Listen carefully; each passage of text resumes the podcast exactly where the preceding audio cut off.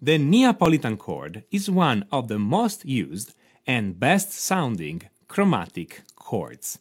What is a chromatic chord? It's a chord that contains notes that are technically out of the key, but the chord is still used in a specific key. Now later I will give you all the practical tips to use this Neapolitan chord. But since most people misunderstand how to use the Neapolitan chord or confuse it with other chords, let's see how these chords comes to be. Understanding where these chords come from, it's important so that you will use it in the right way and in the right context. So here we go. Let's start simple. Let's say we play a 1 4 5 chord progression in A major. In this case, 1 is A, 4 is D, 5 is E, and 1 is A again. And the chord progression sounds this way.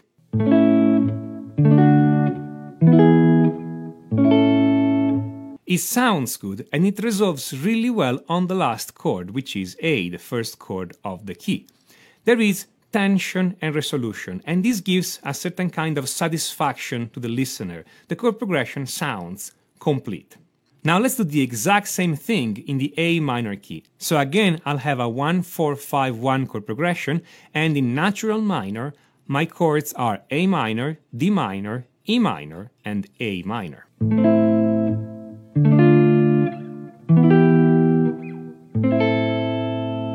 The first thing you notice is that there is much less tension on the 5 chord, the E minor in this case.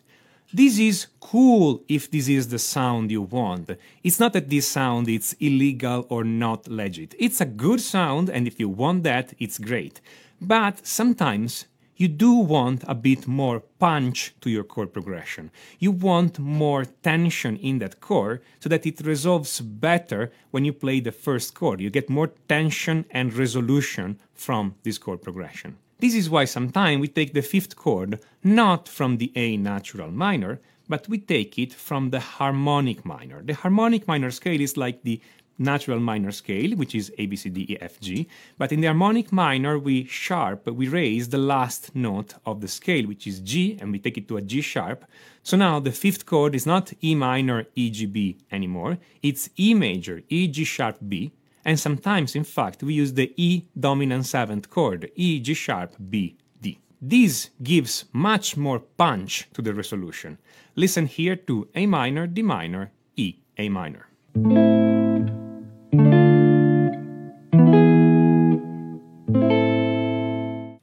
Great and this sounds good, but now, at least to my ear, we just shifted the problem. The fifth chord is strong, it has some tension and it resolves really well to the first chord. But now the weak link in the chain is the fourth chord, the D minor. And again, weak does not mean bad. Weak is cool if you like that sound. But again, sometimes you want more. You want more tension out of that chord. That D minor sounds simply too relaxed. We want something with more tension. So what do we do in this case? Well, one solution, and the one that in a moment will take us to the Neapolitan chord, is to alter this fourth chord, this D minor. And alter it means simply that we're going to change one or more notes so that it sounds different, but not too different. A possible way to do this is to identify which is the weak note, which is the note in this chord that has the less tension. The D minor is made by the notes D, F, A the note that has the less tension in the context of the key of A, it's the A note, because this note is the tonic of the whole key.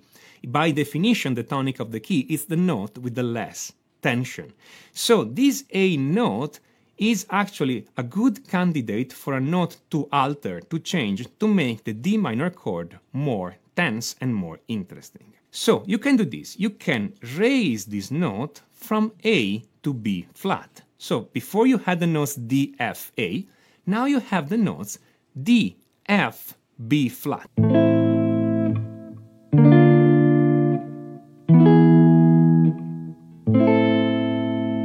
As we can hear, this B flat gives substantially more tension to the chord and makes it more interesting. It still has the same harmonic meaning, or if you want, the same function of the previous chord, but it is more tense. Now, if we have a look at those three notes, D, F, B flat, we see that this looks like a B flat major chord. That is, this will be the flat second chord, or if you want, the major chord built on the note that is a half step above the tonic of the key. Not only that, but this chord is in first inversion. That is to say, the third of the chord, which is the D, is at the bass. This is the Neapolitan chord. Since usually we play this D minor chord in root position, that is, with the D note at the bass, then normally the Neapolitan chord that results when we alter this chord will have the D at the bass, so it will be a B flat in first inversion. Sometimes you hear the Neapolitan chord being called the Neapolitan 6. This is because in the old continuo notation used in the Baroque times, a chord of the sixth is simply a chord in first inversion.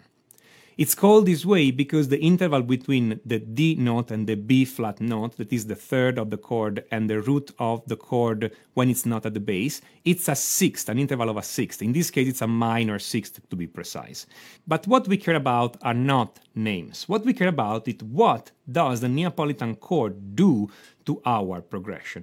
Well, as you can see right now, the tension profile of the chord progression is more interesting. It's not weak as before. There is no weak link in the chain anymore. Now you have the A minor chord being the rest chord, the Neapolitan chord giving tension, then the fifth chord giving even more tension, and then it resolves to the first chord again. So again, the tension profile here has more punch than before. And if this is what you want to go for, it sounds great. But there is more to it than that. If we write down the notes in every chord, we notice a very interesting thing, because you see the A minor chord has notes A, C, E.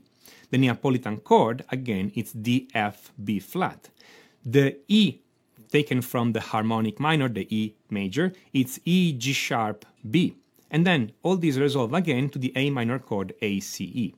So you see now in the progression, we have a double chromatic neighbor to the tonic, meaning that the Neapolitan chord contains the B flat note, which is not in the original natural minor scale, and this B flat is just a half step distant from the tonic of the scale. And the E chord contains the G sharp note, which is again not in the original natural minor scale, it's in the harmonic minor scale, and again it's just a half step away from the tonic of the key. So when we play this chord progression, we are playing the tonic of the key A, then we are playing the note just a half step above that, the note just a half step below that, and the tonic again.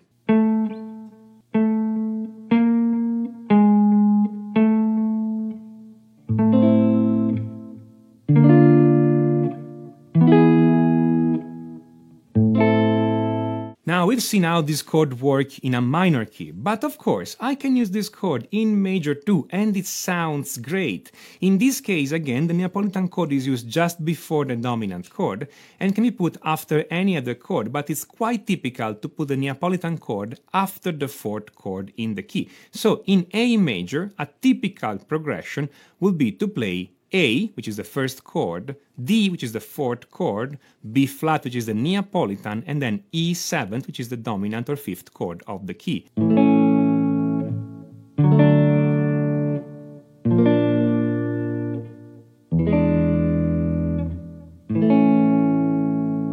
Notice how the D chord contains a D note, the B flat chord contains a D note, and the E seventh chord contain a D note, and how these common D notes lead very smoothly from the D to the B flat to the E7, and then this D will resolve down to the C sharp, which is the third in A major. And yes, of course, in this case, I'm using the Neapolitan chord in root position as opposed to the first inversion because we can use this chord in any inversion. There is no problem. Even if it's more commonly used in first inversion, this does not mean that you can use it only in first inversion, quite the contrary. This is just the basic way to use the Neapolitan chord. There are, of course, several more ways to use it and several different sounds you can take out of those chords in the right context, in the right chord progression, using the right chord voicing and the right voice leading. For all these, I refer you to my course Complete Chord Mastery, which is not a book, it's a complete video course written by guitar players for guitar players where we do all our harmony on the fretboard directly. In here, I do talk about the Neapolitan chord, and I talk about many other chords, chromatic or diatonic, and different ways to use those chords to create incredibly good sounding chord progression. If you want to really master your harmony on guitar, click on the link on the top right and check out Complete Chord Mastery. If you like this video, smash on that like button and don't forget to subscribe and do click on notification otherwise YouTube will not let you know when I put up a new video. And if you have any suggestions, feedback, comments, please write them down in the comments. I love reading your comments. This is Tommaso Zillio of musictheoryforguitar.com and until next time, enjoy.